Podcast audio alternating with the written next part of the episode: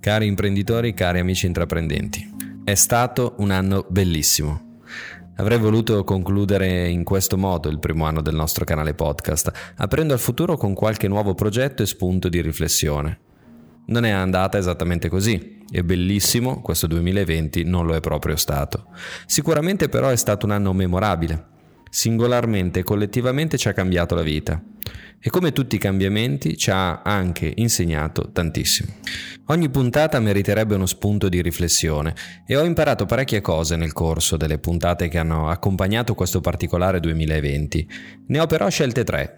La prima puntata a cui penso è la numero 3, dedicata ai nuovi media e ai contenuti che veicolano. Mai come quest'anno il ruolo dell'informazione e della comunicazione è stato cruciale, nel bene e nel male. E ricordo che Marshall McLuhan diceva negli anni 50 con una frase rimasta famosa il media è il messaggio, che in parole povere significa la scelta dello strumento di comunicazione è parte della comunicazione stessa. Ma gli innumerevoli canali di comunicazione che oggi possediamo, molto più numerosi delle opportunità di relazioni dal vivo in questo momento, aggiungo purtroppo, sono e rimangono pur sempre contenitori, non sono il contenuto. Sono strumenti che si impara ad usare con la tecnica. Ma, come gli strumenti musicali, la tecnica non basta a saperli suonare. Ci vogliono infatti i contenuti. Così, quando noi diciamo che le parole d'ordine del nostro gruppo giovani sono formazione ed education, non usiamo due sinonimi per dire la stessa cosa. La formazione serve ad apprendere le competenze, serve ad usare gli strumenti, l'educazione serve invece a dare senso agli strumenti. Ecco perché è tanto importante puntare non solo sulla formazione, ma anche sull'educazione e soprattutto quella delle generazioni più giovani. Perché si può essere nativi digitali, ma il significato di quello che facciamo cresce solo coltivandolo. Coltivandolo giorno dopo giorno, non nei social, ma nella società in cui viviamo e scegliamo di vivere. Quindi, primo messaggio del 2020. La comunicazione è un'arma potente ma solo il contenuto la rende funzionante e per fare contenuti, cari amici, bisogna studiare. La seconda puntata che vorrei ricordare è quella sull'ottimismo, la numero 20.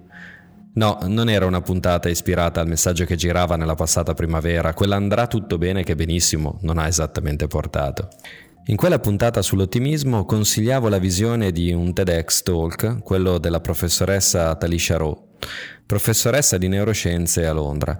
Charot nel suo libro Ottimisti per natura spiega bene i cosiddetti bias dell'ottimismo, cioè tutti quei trucchetti che il nostro cervello realizza costantemente distorcendo la percezione della realtà in positivo, per farci vivere se non meglio, quantomeno più serenamente. In media tendiamo naturalmente a sopravvalutare la probabilità di avere esperienze positive nella nostra vita rispetto all'effettiva incidenza statistica. Questa scorciatoia mentale ci aiuta non solo a gestire le paure, ma anche a prendere le nostre decisioni più brevemente e spesso ci aiuta a prenderle con risultati più efficaci.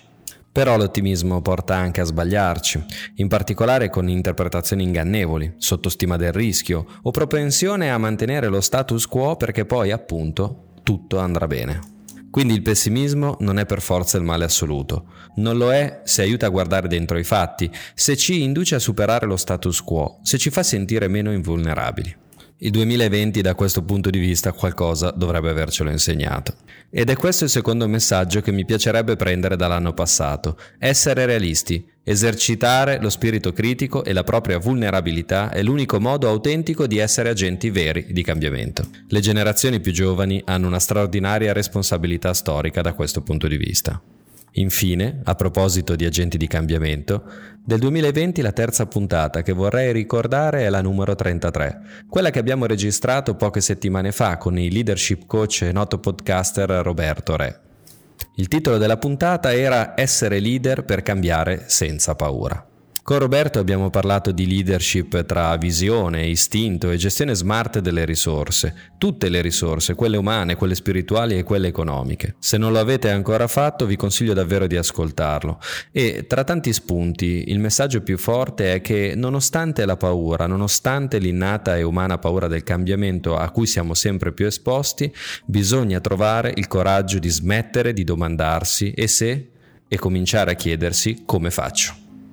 Un perdente trova una scusa, un vincente trova una strada, diceva un vecchio motto. Oggi secondo me non si tratta di vincere o perdere, si tratta di generosità verso se stessi, verso gli altri e verso il futuro che non è certo già scritto, ma che dobbiamo trovare il modo di scrivere insieme.